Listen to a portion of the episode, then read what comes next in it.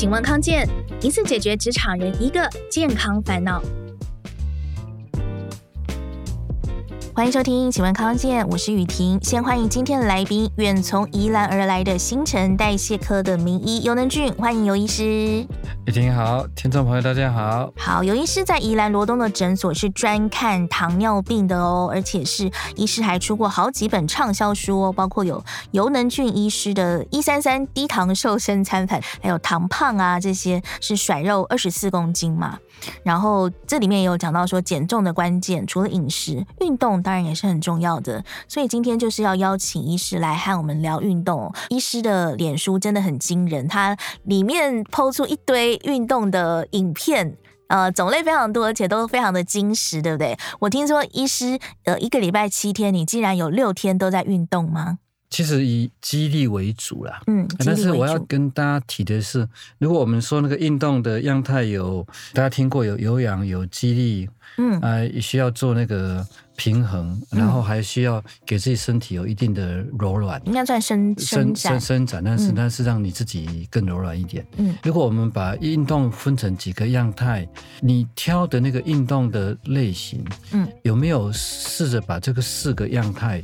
融合进去，它是嗯很重要的，哎、嗯，所以有人会说，那我都有跑步啊，我有跑步啊，我有爬山，这四个都要比较好，其实都要有比较好，嗯，但是大家呃不等于好像我又有四种课要训练，嗯，其实，在那个肌力训练啊，或是我们讲的那种平衡啊，或是伸展，其实都可以融合进去，你任何活动前的前后的前后嘛，都可以、嗯、都可以，只是你要加强，你就必须有加强的。方式，嗯，所以大家在运动的时候，比方说，大家最近知道，呃，最有名的是三个字，那一本书啦，反正那个叫叫慢跑嘛，只是很慢的，哦、超级慢的，超超慢跑。好了，那超级慢的跑，我也会觉得，大家相对也也没有不好啊，没有不好，我也会觉得说，很多人从来都认为那个跑步是很困难的，但是因为有这个超慢跑，跑，哎，在至少跨出第一步，在家里客厅就开始跑起来了，就不不不坐着看电视了，嗯。有效果啊！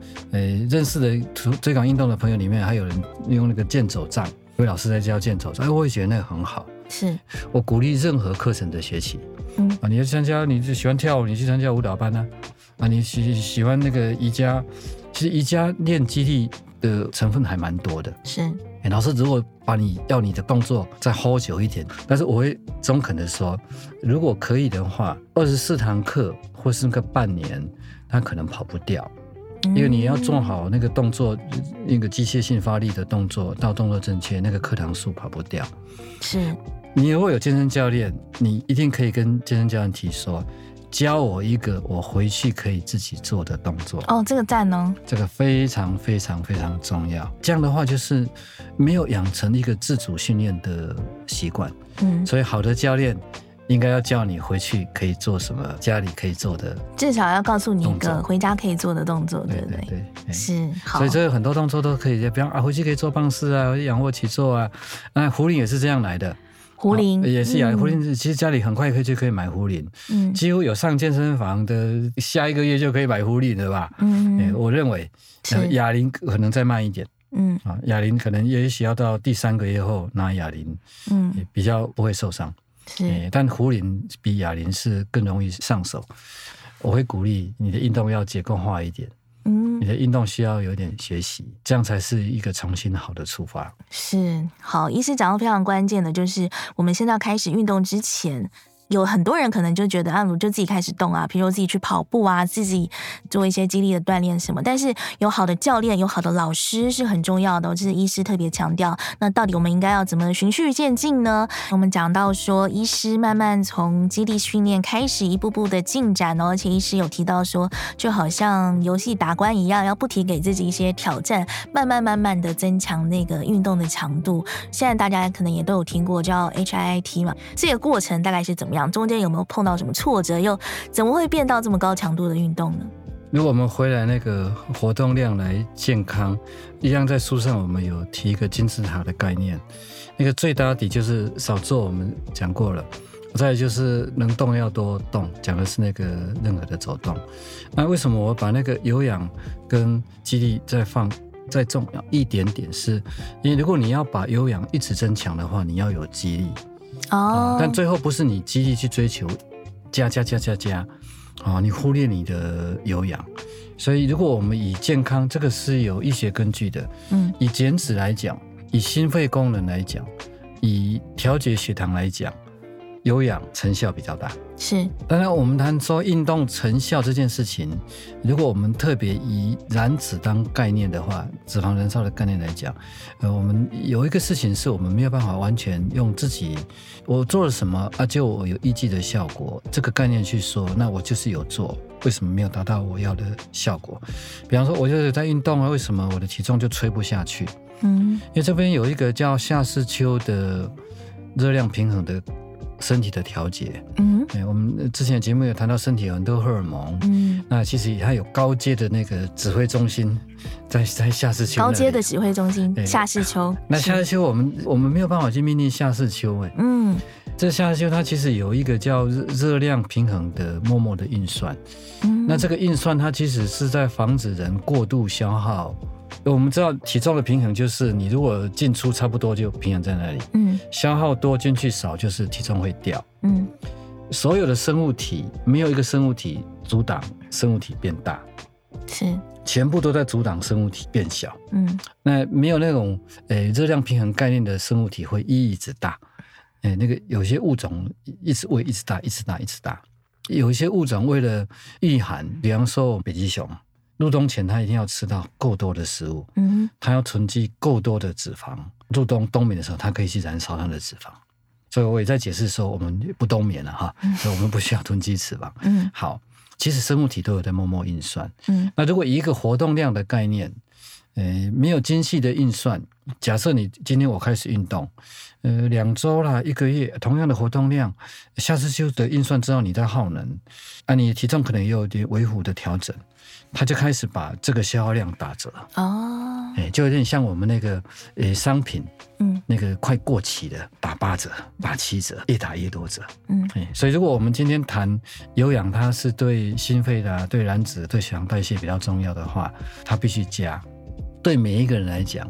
就是你必须加，你意思是说运动强度要越来越，你的运动负荷一定要加，因为你的夏视丘帮你做了，帮你的消耗，他又帮你打折了，所以你要突破他，看你对，看你在动了，哦，他在动，他这这个关他就不会，他他默默的一直在观察。比方说，哎，我那聊天那个这样那个 switch 的概念，哎，这一关你都那么好过了啊，你都会背了，他发现你 OK 了，对啊，就就就开始帮你，所以你要你要你要你要突破突破的话，它强度，哎，啊强度。它基本上是一个用可以用周去算的，嗯，周的天数啦，一次多久，那那心跳上来的速度有多快，嗯，或重量能不能再加，它是这个概念，是。用任何的方式去加，嗯，但不加它就停了，啊，也许你停的时候是你最好的平衡，那你也就不用再加什么，你认为那个是你最好的平衡，当你有目的的时候。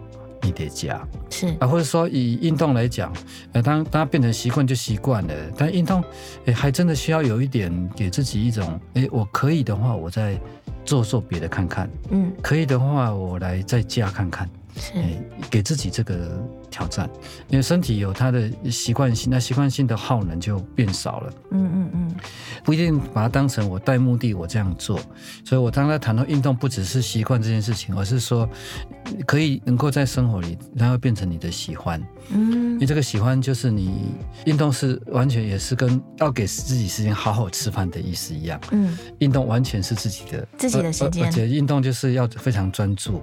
对呀，运动不能胡思乱想。嗯，胡乱讲的话，你的脚步步伐会乱，会踩空，真的会跌倒。嗯，哎，所以这这个在平衡上，它需要这样的一个去加。那我为什么我最后选择高强度有氧间歇？嗯，节目到这里，听过我的背景，我不会一直跑步跑步跑步。嗯，来增加我的运动负荷，所以我就是用我的肌力训练基础去打造我的高强度有氧。嗯，我举一点例子，大家就听得懂。当你能蹲，你用蹲跳，蹲是肌力训练，蹲跳它就变有氧。哦，原来是这样，它就变有氧。嗯，把爆发力上来的时候，这个我们的有氧不等于跑步。我们如果一个重复的动作，呃，心跳带动的，它都会有一个有氧的效果在。嗯，那如果我能趴棒式，棒式我趴得住，那我的蹲跳又能做，大家有看过那个波比跳？嗯，那就来波比跳。嗯，这个是加了上去啊。大家知道那个哑铃它是重量，嗯，但是如果你哑铃把它做上举这个动作，往上推这个动作，它会不是只有肌力，肌力训练完了你不能推太快，嗯，它就是我。推上去之后，让它下来，慢慢慢下来，让它承受那个压力。但是你上去下来，上去下来，它就变成有氧了吗？它就变有氧了。哦，它就变成高强度有氧。高强度有氧间歇。而且它就是因为你也不能做一直做嘛，你就是做做停做停。它有有几个定义的，一一个它很快心肺就上来了。嗯，它可以在五分钟甚至一分钟的时间。心跳就上到你的目标心跳区，嗯，够强的高强度间歇非常快，嗯，有时候跑步的概念有时候到三十分钟你才会走到那个区块，嗯，除非你是用间歇快冲，但高度间歇很快会上到那个心跳区，嗯，那它带动它是用肌力去带动，但是它基本上是在做有氧。那间歇的意思就是它会设定那种做多久休多久，嗯，比方说四十秒啊对应二十秒。啊，比方说很强的话，呃，二十秒，啊也许它对应十秒，根据那个动作。如果我们跟着老师学，在 YouTube 找高强度有氧间歇的影片，对对，我其实有推荐过一些老师在我的脸书上，大家有兴趣可以去滑的脸书，而且他们的很厉害啊，他们三十分钟啊，大概有时候一分钟有两个动作，嗯，哎，你知道三十分钟六十个动作哦，很多哎，你就目不转睛，目不转睛。怎么会无聊？嗯，它完全不会无聊，它一下就过了。所以差不多一个回合就是三十分钟，二十三十，嗯，二十三十分钟，做完会超级暴汗。当然超级暴汗，心跳非常快，就应该全身都湿透。嗯，那高强度有氧间歇在医学研究也比较多。是，医学研究它，如果我今天要给安排运动训练，那我要观察到，例如血糖改善的影响、减脂的影响。高强度有氧间歇，因为呃时间不用规定很久。嗯。啊，那也也比较可以，比方说，哎，我开影片呢，你们定时间啊，每一个参加研究人都要做，哎，这个方式它很好规划，嗯，所以他发表了很多很多有医学证据的效果，所以高强度有氧间歇现在被拉到运动，如果以效能，它是非常非常高，嗯，但是高强度有氧间歇还是有一些注意事项，有些人会说，那我健身房有去，哎，但我的体重就是下来不多，这有一个原因。因为经常去，他他就专做肌力训练。嗯，肌力训练它的燃脂不是不帮助燃脂，是燃脂不像有氧那么多。嗯，所以如果有肌力训练跟有氧，我会建议，如果你今天还是有调整身体脂肪的目的的话，能够的话拉到一半一半呢。肌力跟有氧一半一半，或者是说最后你因为肌力其实真的不用那么多堂课嘛。嗯，哎，特别加重训练的时候，一周两次，顶多三次就够。其他是在家中的维持训练呐。维持训练的话，那个负荷重量没有很多啊，嗯，不用到那么多。嗯，那你可以把你有的机器拿来去做高强度有氧间歇嘛。嗯，相对它是你的效果会更好。嗯，运动对燃脂都有效。那如果我们一定要对应到血糖，我们的检定是有氧比肌力有效。降血糖，降血糖。是那时间点它是最关键的。时间就是说，其实空肚子运动我们会拉高身体的肝糖，反正降的血糖并不多。哦。但是如果你是用餐后不要慢过两个小时，这个是在我们糖胖书上提的。尽量不要慢过两小时，因为两小时那个食物的血糖开始降了，开始降，胰岛素也开始降了。嗯，那身上多了糖，你要透过运动的方式，时间点最重要，餐后运动真的比较好。嗯，餐后运动，但不要慢过两个小时，慢过两个小时那个效果会比较差。那早中晚越来有越多的医学研究发现，一早不是最好的时间。嗯，但我会提醒大家，如果早上是你的黄金时间，嗯。也可能你只有早上有空啊，请用你的黄金时间。嗯嗯，那绝对没有那个说你早上运动就没有效，嗯，还是有效，嗯，因为运动真的不能只看待我运动退血糖，嗯，因为吃进去的都比 增加一都比得多，所以。运动怎么吃也就很重要。是，如果我们知道运动运动，哎，我有调血糖的目的啊，我有调脂肪的目的，那甚至只是我我的喜好的目的。嗯，太多的情况，运动后都会吃。嗯，那有些人会说，运动前你不吃一下就没有力气。嗯，我想请大家区隔，你是选手还是不是选手？嗯，选手你一定要好好吃。哎，他们其实都有那种呃运动指导员，嗯，告诉他整个团队告诉他怎么吃。我知道有一些研究的研究，例如在美式足球，它是强度很高的，美式足球强度很高，他们就是间隔时间都一定要补，所以有些运动饮料啦、机能饮料就是这样来的嘛。很简单的道理，如果你今天要冲刺的，里面的这个营养品一定要有糖，嗯，这个时候给你的塞一堆蛋白质是没有用的，那基本上糖一定要有一些，而且是喝进去很快就到身体的糖。嗯、那以一个呃平常要在运动的话，如果你今天有第二个小时，嗯，一个小时后结束，哎，结束了嘛？要后面还有的话，一个小时来补，嗯，我们谈的都是糖这个概念。啊，大概我也认为不需要补超过十五公克。我认为，因为十五公克后的影响比较大。但是运动表现有时候为了运动，有些人要你补到三十公克。嗯，哎，那如果你有血糖顾忌的人，我就建议不要补到三十公克。十五公克对身体的影响比较少，量比较。十五公克的有字边的糖吗？糖，对，但是那个时候几乎都是快吸收的糖。嗯，哎，你如果要吃香蕉，大概是半根吧。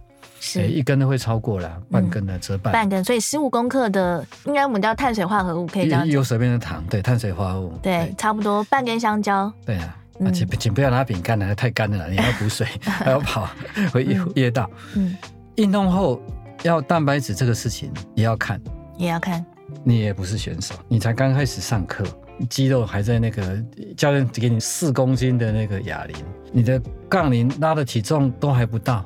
请不要补蛋白质，不用刻意补，真的不要补蛋白质。嗯，大家想象说，我运动的时候，我的肌肉被消耗了，嗯，哎，我赶快要补蛋白质，要不然我消耗的肌肉没有办法长上来，嗯，因为它要产生足够的肌肉撕裂的负荷，你的很累不等于负荷，嗯，啊，我快举不动了，我快举不动了，觉得自己的负荷。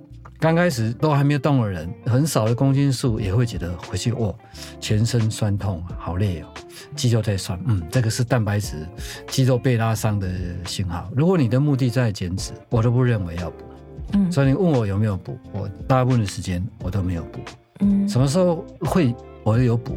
例如我中餐这一餐的蛋白质，哎，相对量就是比较少，这个运动肌力训练课后我会补，嗯，刚刚做间歇后我不补。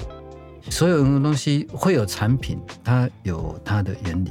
嗯，所有产品的原理都是针对运动员的检测，它提供的医学证据。呃，意思是说，现在市面上很多这种补给的产品，任何的都是这些的背景都来自运动员，它都是用记得还是年轻运动员，年轻运动员。好，大家请这样看待自己，哎，要不要补？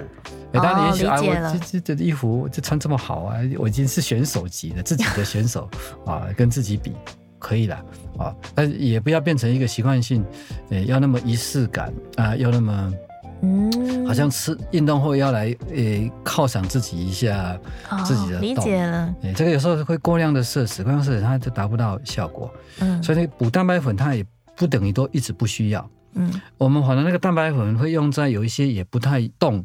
我们也请他用蛋白粉，因为我们有照顾很多高龄的人，他的肉开始咬不动，哎，天天叫他吃蛋，他说会腻呀，那怎么办？所以任何有含蛋白的饮品，我们说你可以加进来，嗯，所以我们的诊所所照顾的人，哎，不是有运动人被鼓励吃蛋白粉，嗯，基本上他是因为高龄。原型食物他吃不下，嗯，所以如果运动后你真的可以好好吃一个鸡胸，好，啊，你能吃几颗蛋，那蛋白粉也未必，嗯，那如果你选择是说，那我想有从蛋白粉得到蛋白质，那我。原型食物我觉得不方便准备，那也是一个替代啊，也是一个替代方案。那也是，而且那个热量真的很低，嗯，真的很低。你阶段性那样你也可以吃饱，喝完蛋白粉之后你也饱了，然后你的晚餐就可以啊，我再简单一点，我有一点点蔬菜啦，我再补一点碳水，嗯，那就够了嘛。嗯嗯，所以所以这样听起来，整理一下刚刚医师说的，如果说呃运动，然后特别同时又想要调控血糖的话，最好的。要掌握的运动时间点是餐后，对不对？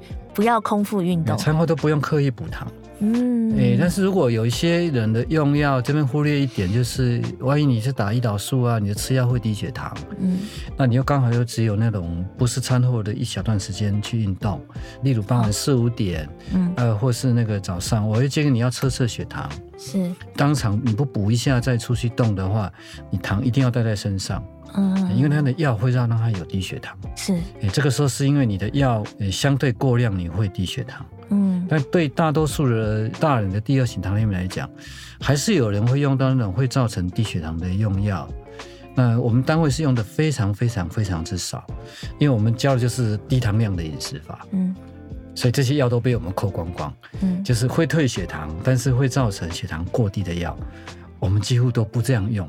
嗯，我们也没有必要这样用，因为你的调整饮食啊，基本用药都不会让你低血糖，嗯，它没有安全顾忌，嗯，那如果你有安全顾忌的话，它还是要补糖，要测血糖，然后再去做运动，嗯，这样安全性才会高。一是您您刚刚说空腹运动的话，反而会释放肝糖到你的血液当中，是不是？呃，的的的确，因为身体只要一动，嗯，身体一定要拿糖来出来动，嗯，对，因为身体的信号就是需要糖。那糖就是开始透过各种的激素调调节，肝糖一定会放出来。嗯，那我们肝糖放出来，其实没有那么快离开身体。嗯，哎，它不会在那个运动停下来那一刻就离开身体。嗯，是，所以肝糖放出来到我们血液当中，所以我们血糖。就它其实会往上爬，就会往上爬。所以蛮多人观察到我起床量血糖，哦、然后早上真的有一个早上的运动，任何的运动回来我有量个血糖，哎、欸，反而变高了。高那想说运动是心酸的嘛？